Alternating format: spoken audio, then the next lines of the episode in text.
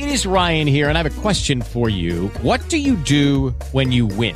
Like, are you a fist pumper? A woohooer, a hand clapper, a high fiver. I kind of like the high five, but if you want to hone in on those winning moves, check out Chumba Casino. At ChumbaCasino.com, choose from hundreds of social casino style games for your chance to redeem serious cash prizes. There are new game releases weekly, plus free daily bonuses. So don't wait. Start having the most fun ever at ChumbaCasino.com. No purchase necessary. Group. Void were prohibited by law. See terms and conditions. 18 plus.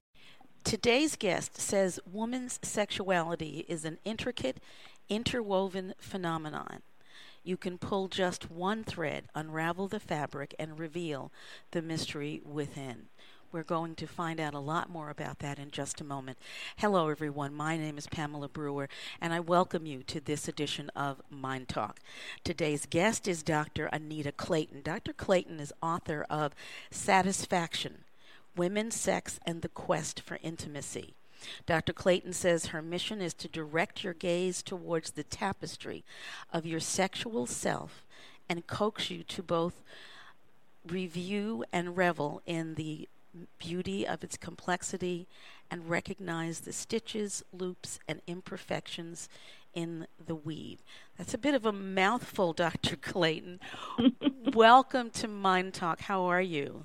I'm fine. Thank you for having me today. It's absolutely my pleasure. Um, the the title of your book is is very interesting and actually almost seductive. So so tell us a little bit about your clinical practice and then we'll we'll get into the conversation about satisfaction. Yeah, so I'm a psychiatrist. I am in the Department of Psychiatry and Neurobehavioral Sciences at the University of Virginia, where my uh, practice career has been. I have focused on women's mental health issues and derived from that uh, sexual dysfunction and, in particular, women's sexual dysfunctions. And uh, I see a lot of those kinds of conditions in my clinical practice and thought it might be helpful to talk to women about how they might get some satisfaction um, and what we can personally do about it. So that's really what the book was about. Well, it, there are certainly many myths, as as you know, about what's normal when it comes to sex, period, and certainly when it comes to sex and women. Um, but you say that what's normal all depends on what's normal for the individual. That sounds like a lot of different kinds of normal. Well, it's true, but if you look at a, a bell curve, which is what tells us sort of what's normal, you're talking about 90, 95% of the people, but there could be people on one end of of some aspect of sexuality and people on the other end and that's still normal. And so what people like to do what they want to do um, and what they've been doing uh, that works for them that can be normal the problem is is when that changes and that can change for a whole variety of different reasons. It's also true that that we don't talk about sex very much and so we don't always have a perspective about what our experience is like and how that fits in with other people so that we don't feel so unique or different or uh, not like others. And so we don't talk about it if we feel like we're not like others it's critical for us to talk about this. You say that um, women's sexual satisfaction, dissatisfaction, rather, for women, it's more of a disappointment. It's not a crisis. It's not the end of the world. It's just a disappointment. Is is it the same for men? Well, I think one of the issues and why ED, erectile dysfunction, has been such a, a big issue and in the news and on television and ads and things like that is because it's very difficult to have partnered sexual activity for men if they can't get or maintain an erection. For women, she can participate in sexual activity even if there's something that's off in some way for her um, if her desire is down, if she doesn't get aroused as easily, if she's not having orgasms as frequently or not having the same intensity of that orgasm uh, as she did in the past. And some of that can occur because of the changes that happen with menopause. Uh, some of that can happen related to other health issues that come up um, or other medications or substances that we use. So there are a lot of things that as we get older become an issue, but for women, then we're, we're quiet about it. We don't necessarily say, hey, I, this is a big loss for me. I want this back. Do you find that women's sense uh, interest in sex and um, sexual satisfaction is essentially the same across cultures, across races. Across, I mean, are are there differences depending on where and how she grew up? We most of the work looking at the percentage of women who experience a problem with their desire or view it as a problem have been in the United States, although there have been some in Europe which look relatively similar, and other countries where the culture related to either partnered sexuality, um, that is pleasing your partner, or being reproductive oriented, that is really sex is about reproducing and something in between, those might differ with cultures and they may change the experience that a woman has, or certainly change how she feels about talking about her experience and trying to change it. You talk about different types of sexual disorders. Uh, what what are the different types? So the psychiatrists have been generating the diagnostic and statistical manual for mental disorders for a while, and sexual dysfunctions have been placed under under mental disorders because nobody else was really addressing these problems.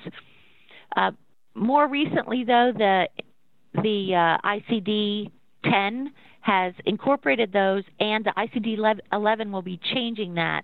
So the diagnoses will be much broader and will be very similar between men and women. Um, that they usually follow the phases of the sexual response cycle, so desire or sexual interest, um, arousal, that is getting excited, both in your mind and in your genitals, and then uh, orgasm, and then satisfaction with your sexual functioning. So those are really sort of the areas that get looked at in terms of where someone might have a problem. And what we tend to see among premenopausal women is problems that relate to a specific area often, whereas postmenopausal women tend to have problems in multiple areas, mostly because of hormonal changes that are occurring.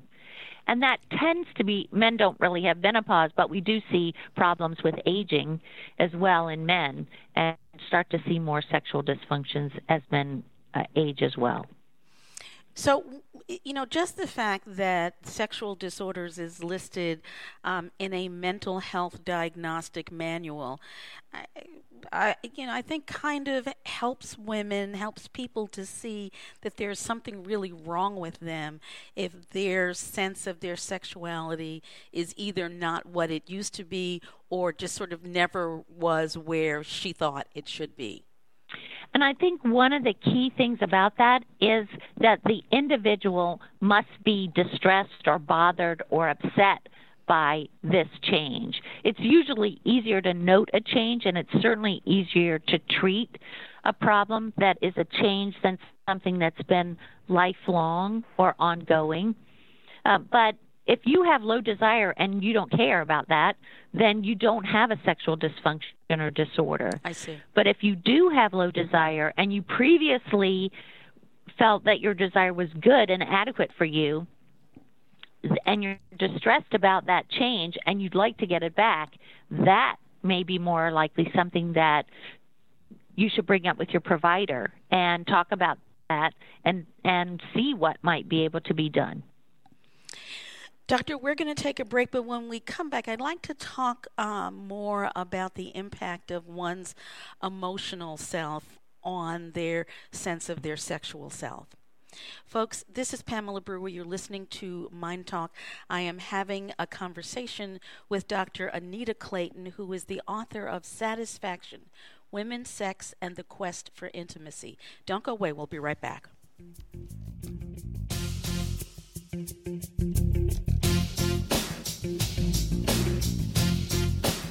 Dr.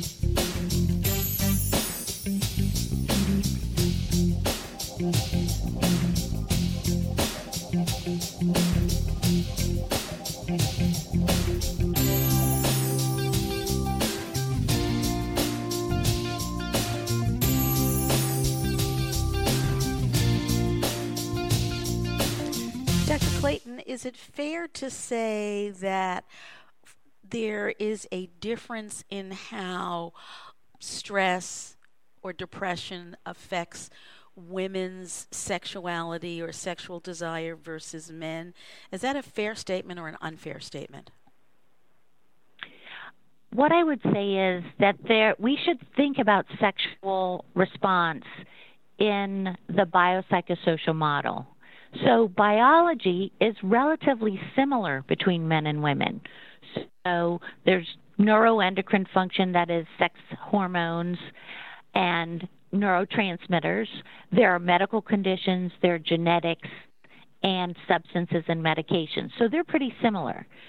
If you start to look at psychology, that is what's going on in an individual person's thinking, then that might differ a little bit. Women tend to have a poor self image.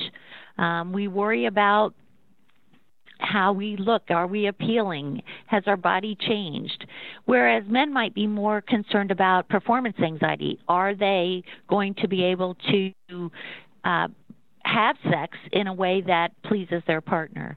And then things like depression, which is also a medical or psychiatric condition, impacts both, but women are twice as likely as men to experience depression. Then there's interpersonal relationships, right? So between the individual and others, and especially in terms of intimate relationships, then your past experiences may make a difference. What your life stressors are may make a difference. And often women try to think those through more. Um, it's harder for us to sort of categorize our life and just have sex, for example, and then go back to worrying about whatever it is we were worrying about. We tend to bring it into the room with us. And then there are bigger factors, sociocultural factors, that I think tend to impact more on women. So, upbringing, cultural and religious norms and expectations, and those tend to be repressive, and they tend to be more repressive for women. So, it sounds like in a lot of ways, women um, are kind of in trouble when it comes to having a, a, a, healthy sense of self and one's sexual self. There's so many things that can impact that, particularly for women. And often there's more than one thing that's impacting that. So I think that it's important for us to try to talk with our provider, break that down, see what's going on. I know I treat a lot of people with depression. And that can have an impact on our sexual function just by virtue of it's part of the symptomatology. You know, depression is either depressed mood and or loss of interest or pleasure in previously enjoyable activities. And then there are other physical symptoms that go along with that. But if you lose interest or you lose pleasure in things, you may very well lose interest and pleasure associated with sexual activity when you have a depression. And of course, and I think that those kinds of things we don't think about. And and with depression, depression, of course, certainly for women, uh, there comes a lot of shame, which doesn't help anything when you start to blame yourself about essentially blaming yourself. Right, and there so there still is a lot of stigma, although I think that that is changing to some degree. I think if you look at problems with sexual functioning and you look at depression, they both involve the same neurotransmitters, they both involve sex steroids, and they work in relationship to each other. So if you have depression, you're at greater risk for having sexual dysfunction. If you have sexual dysfunction, you're at greater risk for having depression. And then depression itself impacts on interpersonal relationships, so partnered sexual activity. What about uh, some of the tools that people are offered to deal with their depression, such as medication? Aren't there medications for depression that can actually depress your sex drive? Yes, and impact on other aspects of sexual functioning. So when we look at patients coming into studies uh, to try to test antidepressants uh, for effectiveness um, in treatment of depression, we find that people come in and about 70% of them have some sexual dysfunction just as a symptom of their depression. And so it becomes complicated when you add a medication like a selective serotonin reuptake inhibitor or SSRI, the most common antidepressants used, which in and of itself, that class of drugs can contribute to sexual dysfunction. Um, so if your depression gets better with the treatment, but your sexual dysfunction continues, then it probably is going from being a symptom of the depression to being an effect of the antidepressant therapy. So, so it, when it, sex is important for people, we we really try to uh, analyze whether that's an issue for them, and we look at the adverse effects of medications before prescribing. It sounds like it can become very, very complicated to, to understand and, and to treat. And in the meantime, what does the woman, as she's trying to deal with the, the various pieces of her own sexuality, how does she communicate with her partner? So that's the other critical person to be talking to. And I think talking outside the bedroom is probably pretty important. Not starting to talk about I'm not interested in sex anymore when you're having sex with your partner. That's probably not um, going to lead to very helpful conversation between the two of you. Probably I know not. I see women with no, when I see women with hypoactive sexual desire disorder, which is low sexual desire that's distressing to women, and we don't have a known other cause for that. Very often, the women are looking for something that has happened that might be contributing to that, but the partners are are on the receiving end of getting turned down for sexual um, activity, for change in behaviors of their partner, like not kissing them or um, going to bed early or going to bed late to sort of avoid being um, asked to participate in sexual activity, and they're not talking about it. So then partners start to feel like she's not in love with me anymore, she's cheating on me, you know, some other concern because they see their partner still as sexy and they're interested in them sexually. So it really can lead to a whole lot of thinking about stuff that leads nowhere if if it doesn't get talked about. There are also neurological conditions that can impact sex drive. Can you list some of those for us? Oh, sure. So, if, for example, Parkinson's disease, anything that's going to impact on these same neurotransmitters, serotonin, norepinephrine, and dopamine, um, they're going to have uh, the possibility of increased risk of sexual dysfunction and probably depression as well, because both of them act on those same systems. So, uh, Parkinson's disease, um, lupus, for example, um, and other conditions that impact on neurological systems like diabetes. That diabetes puts people at increased risk for depression, but also increased risk for neurological damage and vascular or blood vessel damage, all of which are also associated with sexual functioning. So there's lots of medical conditions that that can contribute to both of those problems. I notice in your book, Satisfaction, that you, you ask the reader to ask themselves a lot of questions. And one of the questions you mm-hmm. pose is Whom do you love and why? Say more about that. That's an interesting question. Well, I think a lot of times we think that we're involved with a partner who's very different for let's say than our parents but they may in fact not be different from one or more of our parents.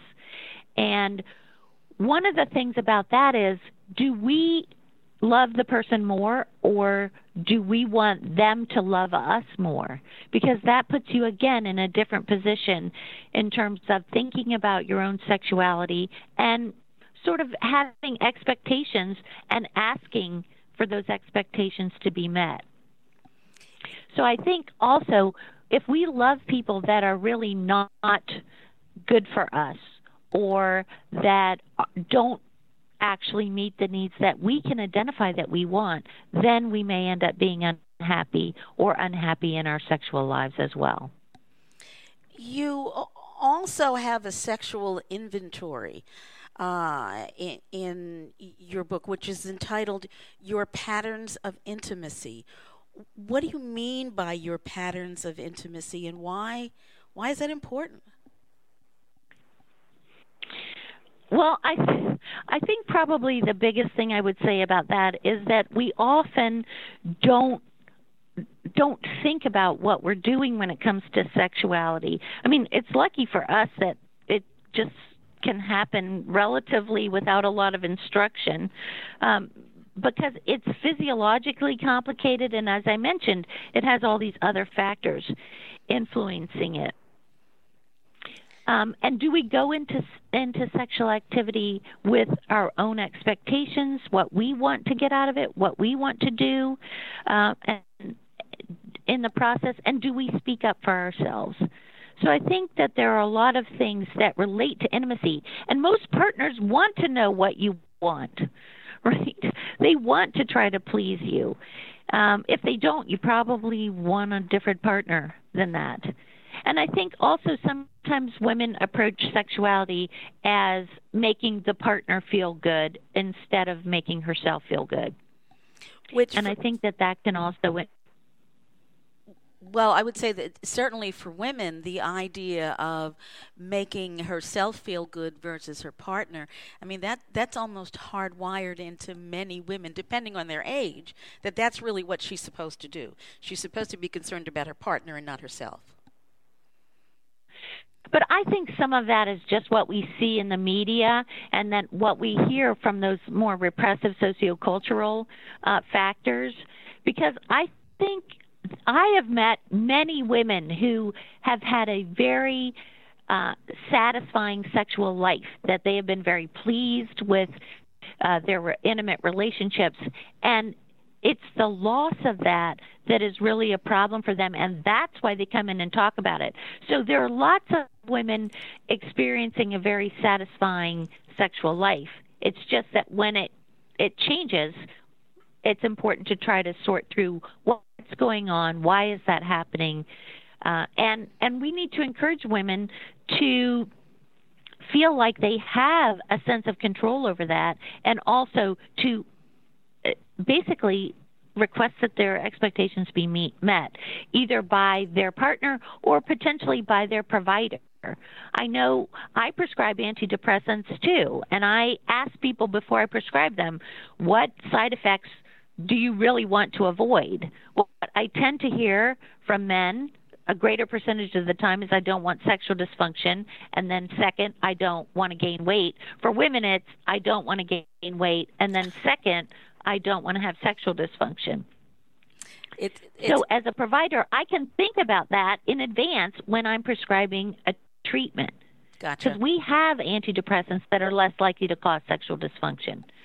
Well, I think that's certainly an important piece of information for people to be clear about as well. Dr. Clayton, we're going to take a break, and when we come back, we will continue.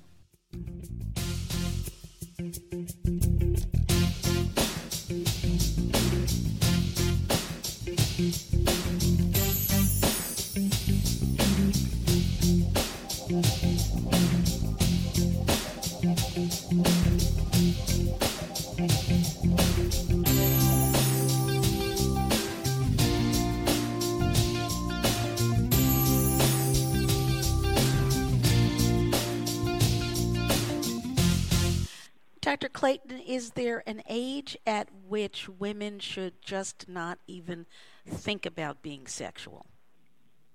No. No. Uh, I, I think what what we tend to see is that women who've had satisfying sexual lives um, when they were reproductive, when they were younger, and uh, having sexual activity with relative frequency, they continue to have satisfying sexual lives um, late in life and uh, continue, although the frequency may decline, they still do continue to participate. Uh, in sexual activity. I think people who struggle with more problems early on, and sometimes that can happen as a result of uh, sexual trauma uh, or other stressors or medical or psychiatric conditions that I mentioned before, then they may get discouraged earlier or may actually have um, physical problems that that contribute and need to be addressed specifically. So no, I don't think we should ever say you're too old for sex. Mm-mm. And you know, you said no almost before I finished the question, so I think you're you're you're pretty clear about that one. I'm pretty clear, and I have a lot of patients that are pretty clear. um, you know, we don't talk about it. Like we don't want to think, oh, our parents were having sex, but of course they did, and so did our grandparents. And sometimes they still are doing it when when they're quite elderly and enjoying it. And that's the important thing that they're really enjoying that that kind of connection and and age is not necessarily a barrier to that at all. Dr. Clayton, where can folks No. get more information about the book you've written, Satisfaction, Women's Sex, and the Quest for Intimacy, and indeed the work that you're doing? So I would say that there are lots of um, sources on the internet for obtaining that book. It's probably in your library too. So I, I think the thing I would say about it is that however you want to proceed, I think trying to sort out what your own wishes and desires are, and then what about you is potentially getting in the way, and then trying to talk to the people that you need to talk to to make it happen. Whether that's talking to your physician or your psychiatrist about medications, whether that's talking to your partner about what's going on, what you're feeling, what's changed. Um, even if you don't have the answers, talking about it, shining a light on it really does help because if we're just quiet and keep it sort of internal and, and maybe even in the dark to ourselves, then we're not going to be able to change it. What do you hope that people will gain when they walk away from your book, Satisfaction? What do you want them to accomplish or, or to know? I, hope they know themselves a lot better. I hope they know what it is they want.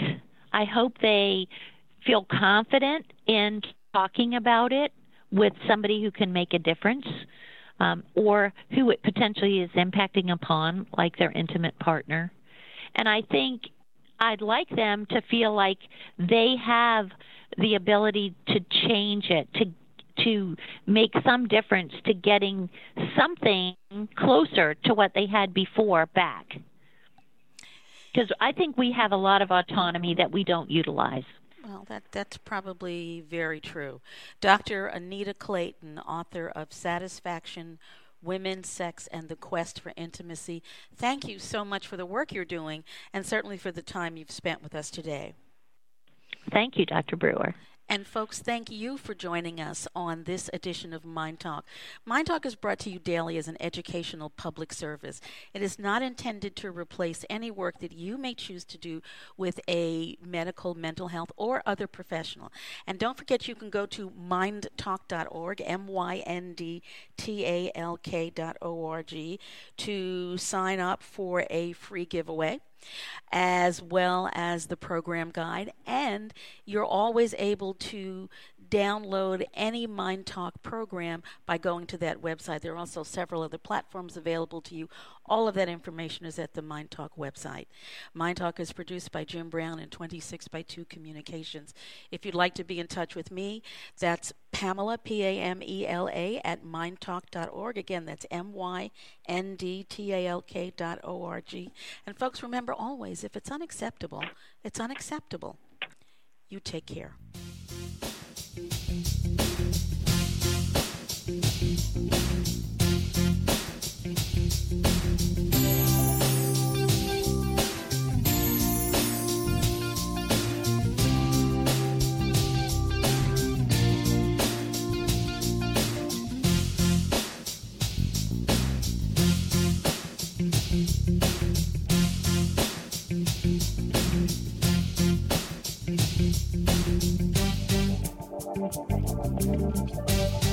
Thank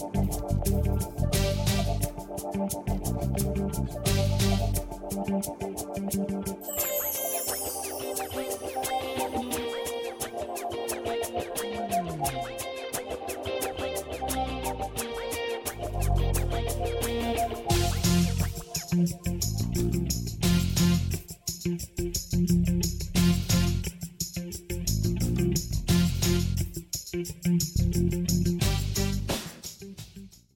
Guys, it is Ryan. I'm not sure if you know this about me, but I'm a bit of a fun fanatic when I can. I like to work, but I like fun too. It's a thing. And now the truth is out there. I can tell you about my favorite place to have fun Chumba Casino. They have hundreds of social casino style games to choose from, with new games released each week. You can play for free anytime, anywhere. And each day brings a new chance to collect daily bonuses. So join me in the fun. Sign up now at chumbacasino.com. No purchase necessary. Group. Void were prohibited by law. See terms and conditions. 18 plus.